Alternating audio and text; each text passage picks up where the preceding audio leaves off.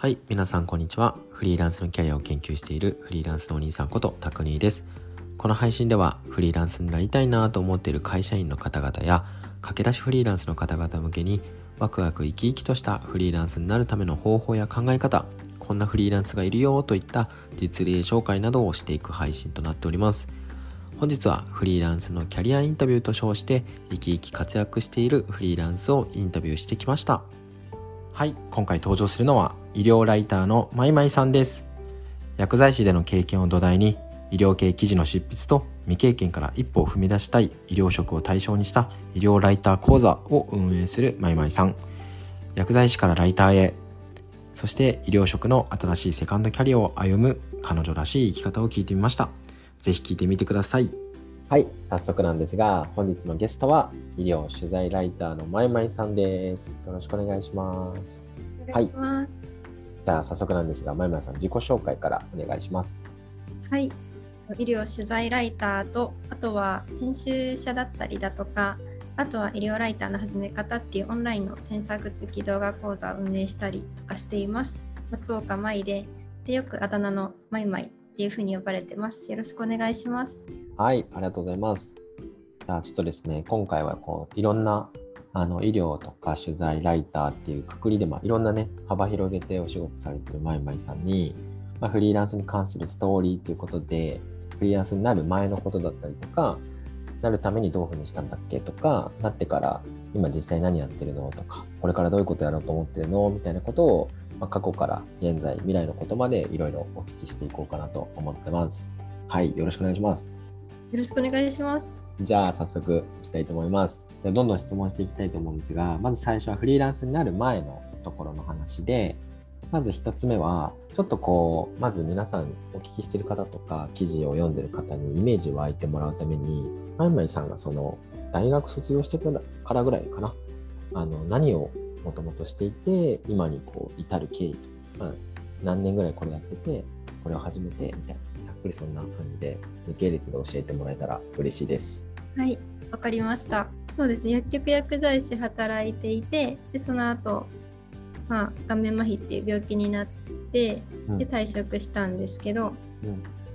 多分そこまでに1年くらいかからなかったですね。1年くらい。でその新卒で働いて、で冬の時期に麻痺になって、でその時に治らなかったので休職したいって言ったんですけど給食が人手が足りなくてできなくてうんでそのまま働き続けたんですけどなんか違うなと思って退職してでそこまでで1年くらいですね。うんうんうんでその後はなんかお医者さんから寒さもそういうストレスとかこわばる筋肉がこわばる原因の一つって言われてたのでもう冬の時期だったので思い切って一人で沖縄に12ヶ月ぐらい行ってうんうんうん。でそこで割と巡りしたりちょっともう一人でゆっくりしながら過ごしてでそのまま沖縄で派遣薬剤師を始めました。派遣薬剤師はなんか最短3ヶ月からできたりあとなんかもう本当にスポットで数日だけお手伝いみたいなことができたので、まあ、ちょっとその派遣薬剤師っていう働き方を、まあ、知らなかった、まあ、経験がなかったのでちょっと怖かったみたいなところもあってなんかちょっとずつスポットで入りながら慣れていったらまあ3ヶ月とか半年とかみたいな形で働かせてもらってました。で結局沖縄は多分全部ひっくるめたらもう半年ぐらい薬剤師をしていてはいはいでその後その本当になちょっともともと旅が好きだったので夏の時期は北海道に半年ぐらいいましたね。うん冬は半年沖縄で薬剤師して夏は半年北海道で薬剤師してで地元が愛知なんですけど、まあ、その愛知の周りのお仕事静岡方面の派遣薬剤師のお仕事とかもさせてもらってっていう風に、まあ、なんか好きな場所を回りながら派遣薬剤師のお仕事をしてました。多分それも年数で言うとどのくらいかな？1年半とか2年とかかなと思いますで、まあ、その派遣薬剤師でいろんな場所回りながらその副業としてなんかどこでもできるウェブライティングとかブログ運営を始めてうん。うんでそのブログの記事がその SEO の順位が1位になったことがあってでもっとなんかそのなんで検索したら自分の記事が上位表示されるんだろうみたいなこととかあとはすでにライターで活躍してる人の話を聞きたいなと思ってキャリアスクールに参加してそれは1ヶ月のキャリアスクールだったんですけど卒業後はそのキャリアスクールでライティング講師とか統括とかの運営業務をさせてもらいましたそれは多分半年ぐらいうん。させてもらったかなと思います。ライティング講師にそうですね半年ぐらいトータルで多分させてもらったかなと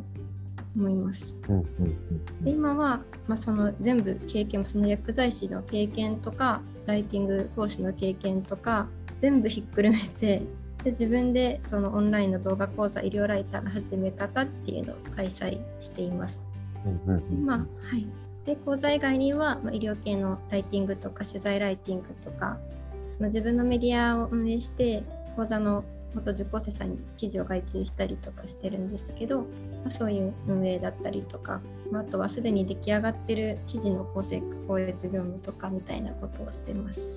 はい、はい、ありがとうございます。じゃあざっくり言うとはい最初はまあ社員として薬剤師をやられていて、うんそれが1年ぐらいってことですよね。そうですね。でその後派遣薬剤師って形を知ってそれをこうはいしばらく続けていながら、まあ沖縄行ったり北海道行ったり形でやっていて、でその途中で派遣薬剤師やりながらライティングみたいなそれはもうブログとか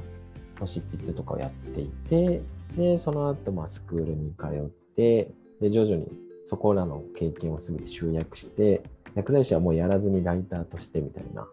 形で。完全独立した感じですかね。そうですね。うはいん。なんかすごいこう綺麗な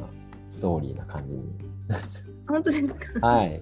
なんか聞こえるんですけど、なんかじゃあはいそもそもこう、もう少しこう質問を深掘っていきたいんですけど、はいなんかその派遣薬剤師になって、その後こう副業でこうライティングみたいなのを始めたと思うんですけど、うんなんかどのタイミングでその、なんだろう、フリーランスみたいなことを意識したタイミングとかってあります？なんかその生き方みたいな。ですねなんかその薬学生の時からおうこうなんかまあ自分自身は薬剤師にはなるんだろうなっていうのは思ってたんですけどそのもともと旅が好きだったのでその例えば旅っぽさんだったりとかあと今トラベルフォトグラファーで活躍している瀬野地さんっていう方がいらっしゃったりするんですけど、なんかそういう方をフォローしてなんか記事を見たり写真を見たりしてあなんかこういう働き方なんかいいなとかうん。っていうのはこう多分長く思ってたような気がします憧れみたいなところはあったかなと思いうんます。うんうん。だから結構その学生時代からその生き方自体には知っていて興味持ってたんですね。はいそうですでもそのタイミングはでもまさか自分がそのそういう生き方ができるとはみたいな。そうですねでその、沖縄で療養している時にうんうんうんあのたまたまそののちさんがツイッター上でなんかちょっとあんまり覚えてないんですけど何でも相談乗りますみたいな企画をしていて、うんうんで私それに応募して30分ぐらい電話させてもらったことがあってはいはいはい。でそこでその今派遣薬剤師になろうと思っているけどなんかまあそうやって好きな場所で、まあ、旅行先で働くとかライティング的なお仕事とかにも興味があってでもなかなかそのフリーランスとして踏み出すのに戸惑いがあるみたいな話をしてでその時にそののちさんが世界一周した中で看護師さんとか薬剤師さんがすごく多かったよとかうんうんうん。あとなかなかその、まあ、ある程度の長長いブランクがあってももう一回復帰できる資格職っていうのはすごく強いから生かした方がいいよみたいなすごい後押ししてくれてうんうんで踏み出そうって思いましたね。うん。ちょうどね今お聞きしようと思ってたんですけど、こうなぜそのね派遣薬剤師をやっている途中でそのライティングみたいなことにやろうと思ライティングを選んだ理由というかそこって何かあったりします？そうですね。やっぱりなんか自分の経験を全部活かせるのがいいなっていうのははいはいはいはい。思ってまあ薬剤師の経験だったりその旅先の経験だったり全部活かせるのが多分もうブログ運営とかライティングとかそういう形なんじゃないかなっていうふうに思いました。なんかデザインとかねプログラミング系とかだとまたそういうのとはベースが多分違うんじゃないかなっていうふうに、はい思ってます。一番最初に着手したのは、うんうん。もう自分のブログ運営ですか？そうですね一番最初はブログ運営からスタートしましたうんうんはいどういうブログを書いてたんですか最初は。本当に一番最初の頃は今もう解約しちゃったんですけどハテナブログで記事を書いててとりあえずその文章を作ることになれようと思ってででもなんか全然そのなんか H2 とかも知らない頃だったのではいはいはい本当に日記みたいな感じでしたね。なんか雑記ブログ的な？そうそうそうあはいはいはいはい。はい。それってその時ってやっぱりそのライティングとしてこう稼げるようになりたいみみたいなことを意識して書き始めたんですか？いやその頃はその、なんかまあ旅行の経験とか薬剤師の経験とか、まあ、そういうのを書くとなんかその例えば旅行系の内容だったら旅行サイトの広告みたいなの貼れるじゃないですか。うんで結構その私がブログを始めた当初はなんかそういうブログで稼ごうみたいなうん。うんのがちょっと流行ってた頃で、流行りがちょっと終わりかけてた頃で。はいはいはいはい。でまあやってみようかなと思ってブログをやってみたんですけどでうんうん。もそういうアフィリエイト記事を作ることをなんか自分はすごい苦手だなってその時にうんうん。知ででそうですね。でブログの方向性どうしようかなってなってブログ運営で迷ってる時期だったのでそのブログ運営のその書く内容には迷ってるけど、まあ、その記事の書き方とか構成作りとか自分分かってないことたくさんあるからまずはその土台作りのところをそのウェブライティングの勉強したりお仕事したりしながら知らなきゃいけないなと思ってでそのブログ運営を一回置いといてそのいつか自分のなんかブログとかメディアに活かせるようにウェブライティングのお仕事をスタートしようってなったのがウェブライターへの始まりです。うーんそのタイミングで初めてやっぱり仕事としてちょっとなんかやってみようかなってなったんですね。そうですねはい、うんうんうんうん。その時はまだ派遣薬剤師をやってやりながらってことですよね。はいそうですやりながらです。それってさ最初はもういきなりこう仕事を取ったのか、スクールに通い始めたのかでいうと一番最初どっちなんですか？一番最初は仕事を取りました。あ取っちゃったんですね。取っちゃいました。ちょっと前後しちゃうんですけど質問が、はいあのどうやってその最初のお仕事は取られたんですか？最初の仕事は本当に偶然たまたまなんですけどそうんうんの SNS 上で、今 Twitter でちょっといろいろまあ講座のお知らせとかしてるんですけどまだ全然運営運営とかしてなかった頃フォロワー数とかもう本当に300人以下みたいな全然少なかった頃にたまたま自分がフォローしてた人がその薬剤師さんでブログの運営をされている方で沖縄の派遣薬剤師の体験談かける人募集しますっていうふうに投稿してたんですよね。はいはいはいはい。ででもで私その時ちょうど沖縄で派遣薬剤師してたのでうん めちゃくちゃかけると思ってえー、DM をしてでそのお仕事が決まってっていうのが一番最初のライティングのお仕事でした。あなんかもう結構体験談ベースに書く内容だったので、まあ、すごく自分にとってはやりやすい内容でできたかなと思いうんうんます。うんうん。なんかいわゆるこう副業的な感覚で最初はスタートしたんですねライター業務を。はい、でそこから仕事を増やしていったんですか？徐々に。はい、そうですね。どうやってその副業としてというか今のところからライティング業務仕事を増やしていったんですか？そうですね。一番最初はもうそれこそランザーズとかクラウドワークスとか登録から始まったんですけど、うんうんなんかその0.01円とかの案件とかなんか0.1円の案件とかすごい多いじゃないですか。うんうんうんで私も当時そういう案件になんかあそういう案件じゃないと自分はできないんだってすごい思い込んでてうんうんでやっぱりそういうところってなんか PDF で、まあ、そのライティングの知識をシェアする代わりに安いけれどもすごい勉強になりますみたいな感じで書いてあるんですよね。はいはいはいはい。なるほどなの。でもそれそういうところで勉強させてもらわないとダメなんだみたいなふうに思って、うんうんそういう案件多分めっちゃ低い値段ちょっと忘れちゃったんですけど本当に0.1円とかもっと多分低かったかもしれないです。うんうん。でその案件を取ってしまったもののうん。なんかすごい業務量多いし、うん。時給で考えたらこれどうやばすぎると思って。うん。でその当時にちょうどキャリアスクールの参加が決まったのでうん。もうこれキャリアスクールにこの案件持ってて相談しようと思ってで本当にそのキャリアスクールが始まるもう1日目もうガイダンスガイなんかまあオリエンテーションみたいなのが終わって、まあ、交流会みたいなのが始まるちょっと前くらいにライティングの先生になんかこんな案件取っちゃったんですけどこれ続けた方がいいですかねみたいな相談をしてうん絶対やめなさいみたいな絶対断った方がいい。でこれからもねこのスクールで営業の仕方とかそのまあクライアントさんとのやり取りとか学ぶから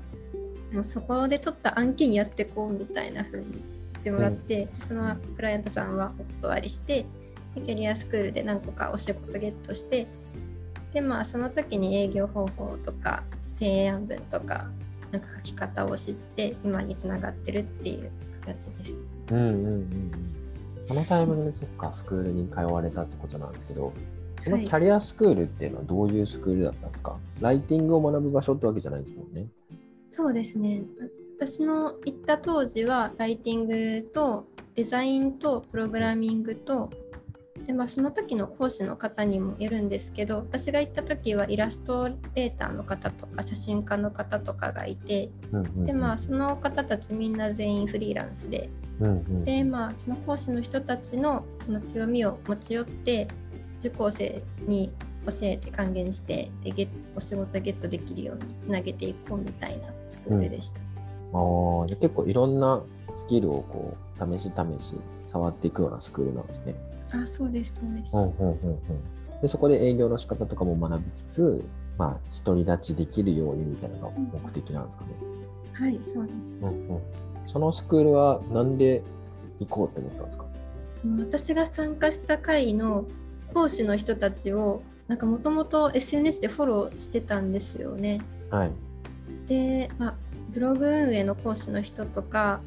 あとはプログラミング講師の人とか写真とライターの講師の人とか、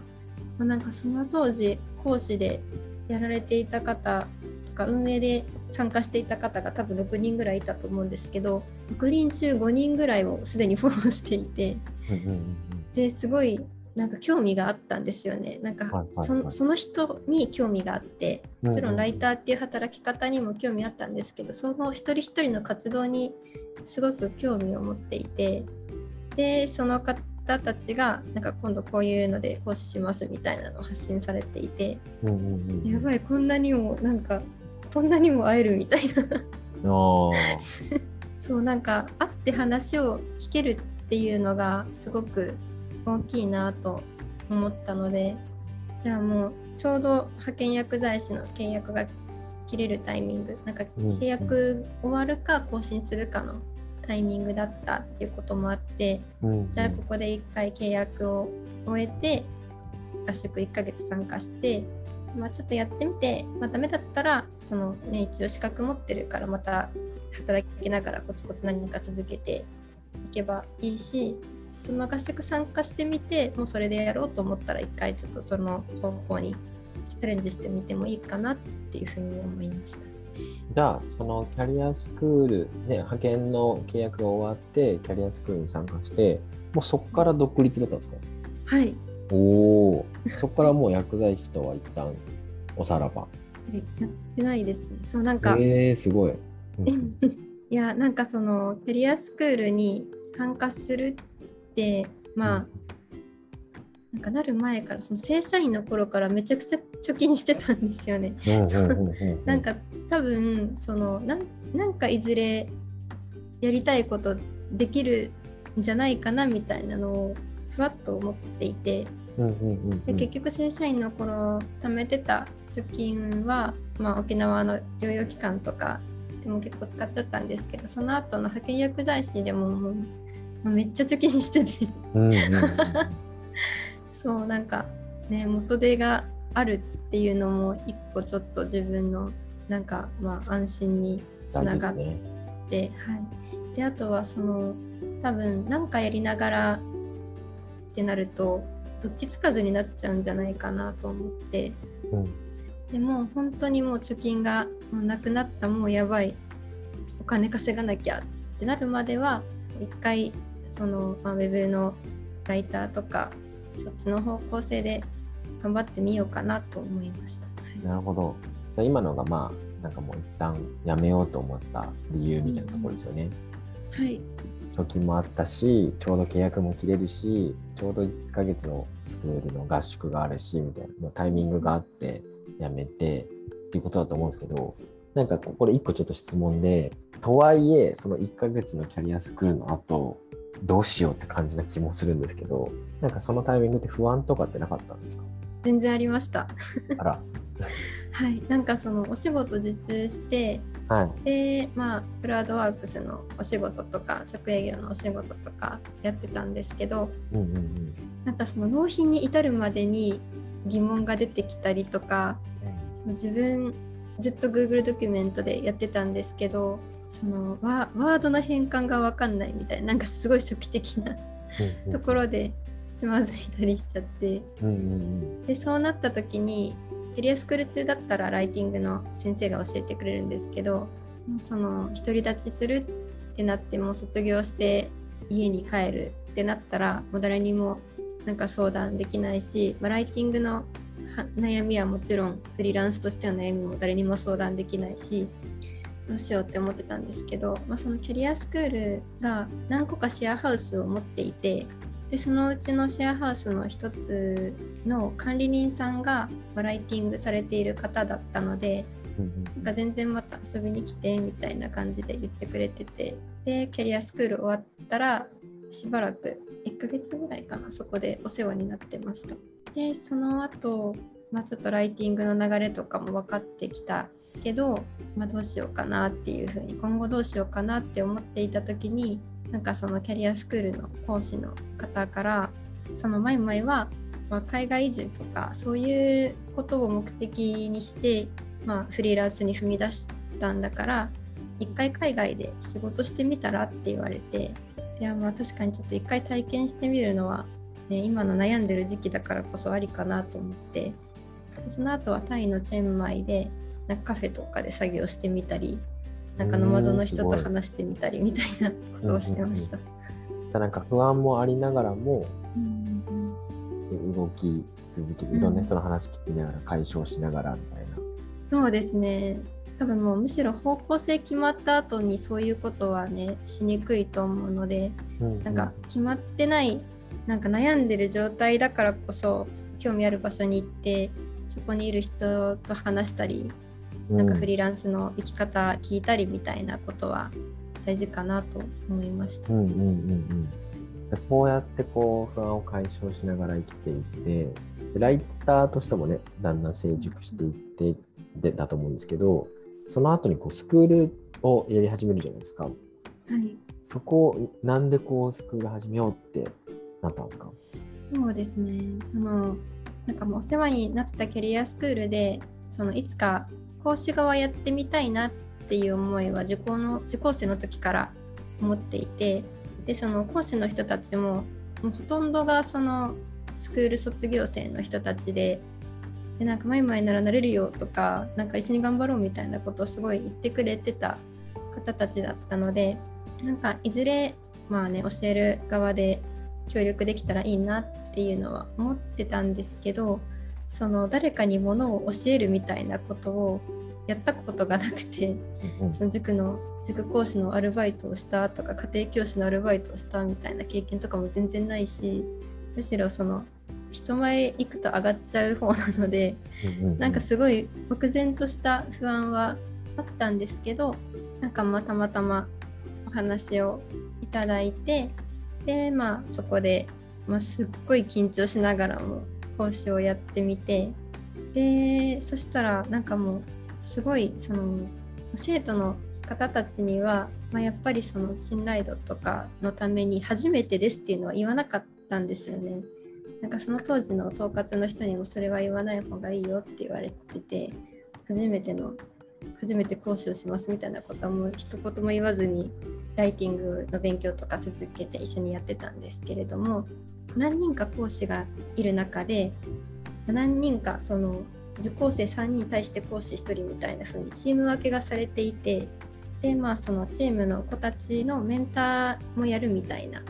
スクールだったんですけどその私のチームのメンターの子たちがなんかもうすごいその1ヶ月で、まあ、成果出してくれたりとか、まあ、人生が変わるようなターニングポイントとして踏み出してくれたりとかでなんかそういう1ヶ月の、まあ、生活に対してありがとうの気持ちとかお礼の言葉とかをすごいたくさんもらったんですよね。でまあその経験がなんかもう一個の成功体験みたいな風に自分の中でなってまして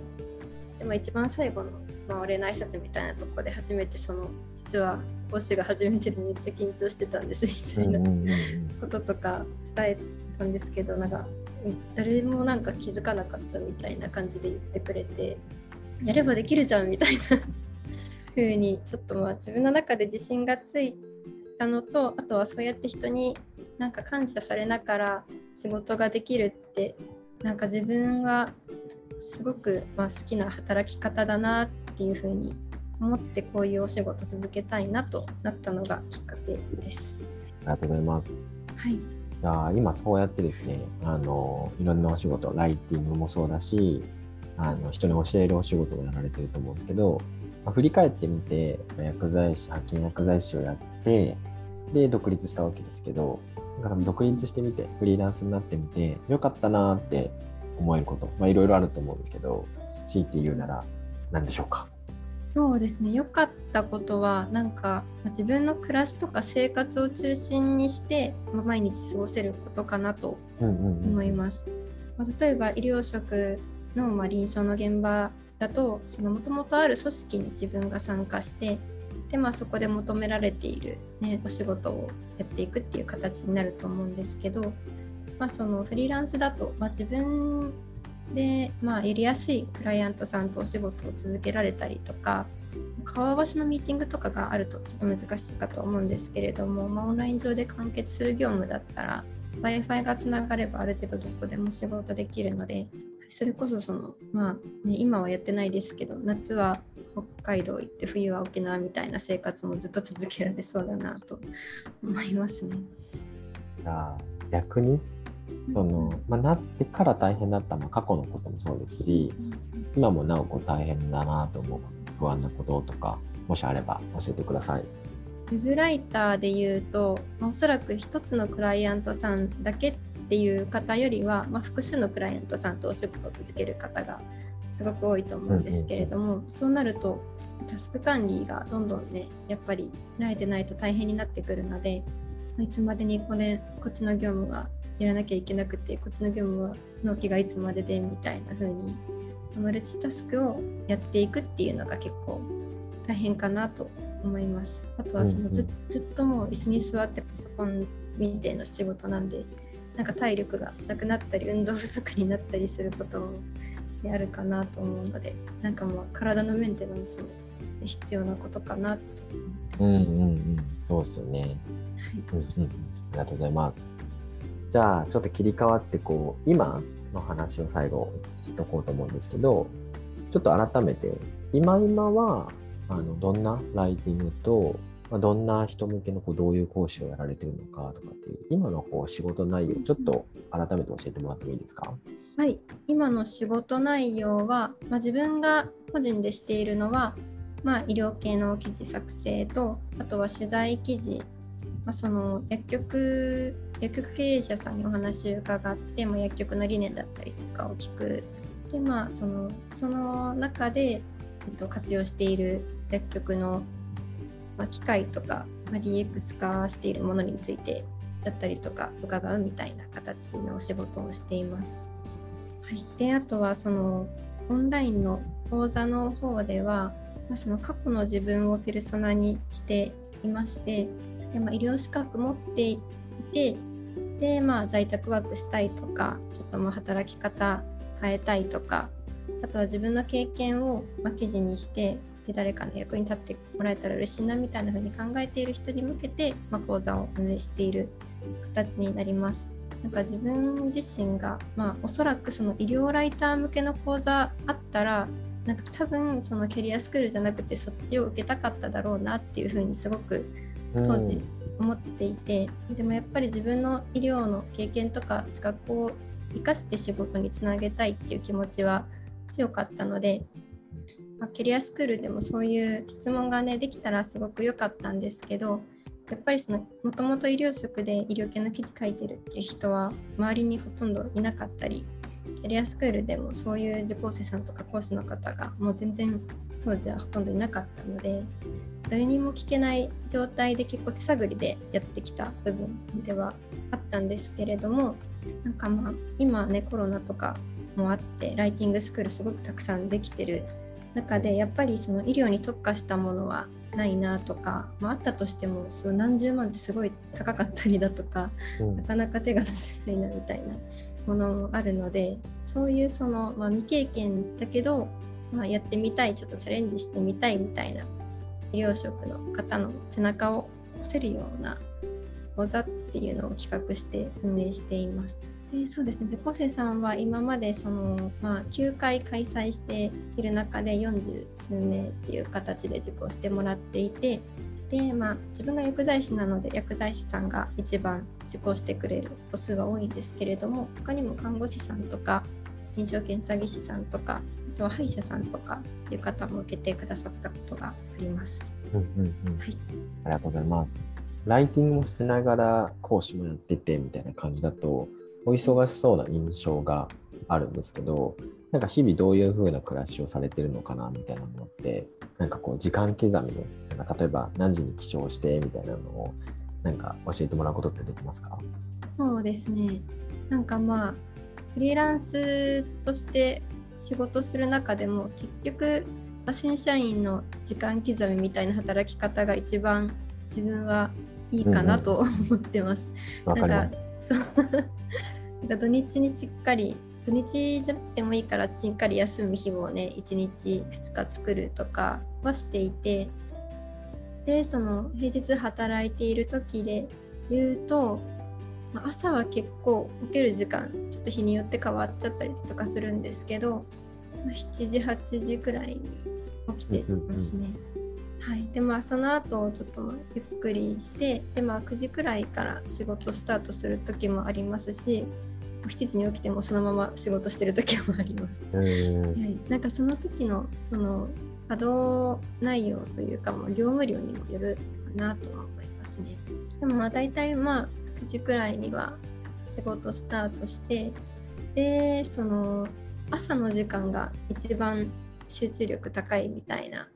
話をよく聞くので朝になるべく重要な業務とかタスクとかを終わらせて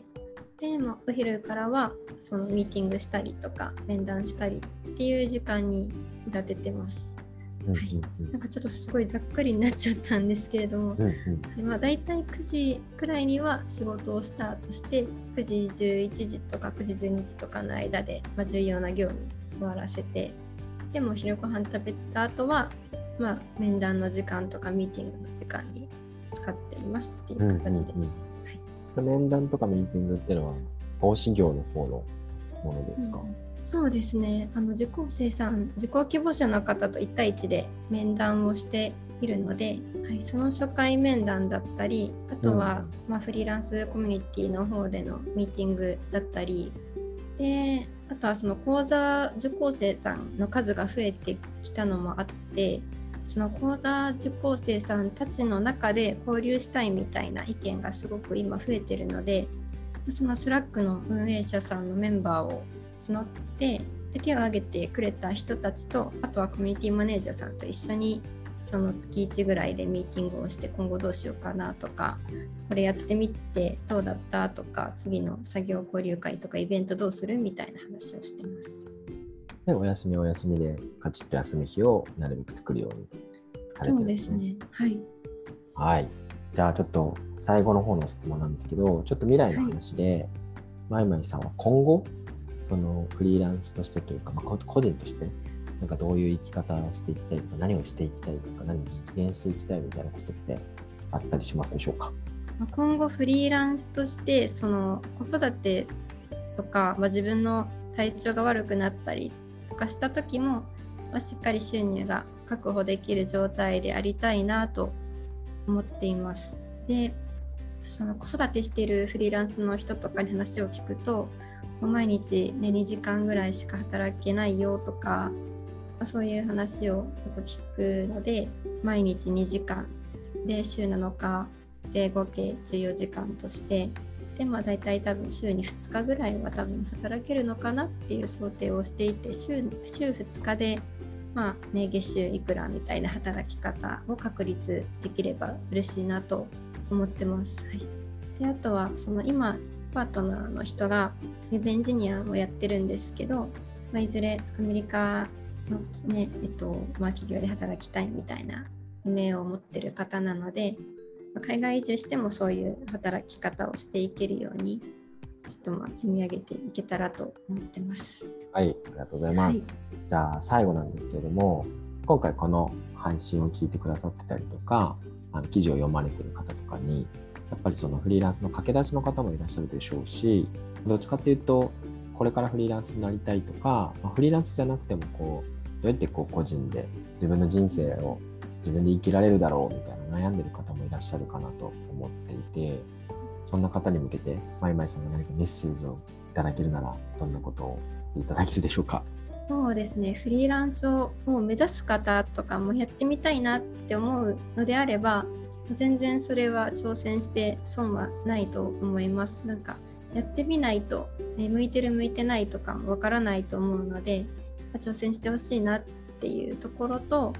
あとはその挑戦した時にその自分がキャリアスクールとかフリーランスで、まあ、感じてきたきたこととか見てきたことなんですけどすごく周りのフリーランスとか周りの似たような活動をしている人と自分の成果をすごく比べてしまってでなんか、ね、あの人はこんなに成長してるのに同じ時間で自分はまだまだこれだけだみたいな風になんかその勝手に自分で落ち込んでどんどん負のスパイラルになってしまうみたいな方がまあすごく多いなと思うんですよね。なんかまあそういう状況になるとその変な話に乗っかりやすくなっちゃったりとかもうね自分の目目的を見失っちゃったりとかすると思うのでそうなんかそのフリーランスになりたいのであれば、まあ、挑戦してほしいなっていうこととフリーランスをやってみた時に、まあ、周りと自分を比べすぎないでその自分がフリーランスになった目的を忘れないでいてほしいなと思います。なんかまあ例えばその家族との時間を大事にしたいからフリーランスになりたいとか人によって目指すゴールが全然違うと思うのでそれまでの経緯を人と比べるで比べすぎて落ち込んじゃうのではなくてなんかもう自分の目標と、ね、道をしっかり歩んでいって、ね、過ごしてほしいなと思います。はい、素敵なメッセージありがとうございます。はい、はい、ということでですね、今回たくさんの質問をさせていただいたんですけれども、えーぜひですね、いろんな方の参考になればと思ってます。ということで、今日はですね、ゲストとして医療取材ライターのまいまいさんにいろんなインタビューをさせていただきました。ということで、まいまいさん、ありがとうございました。ありがとうございました。りがとうございました全然上手に喋れなくてすいません。いえいえいえ、ありがとうございます。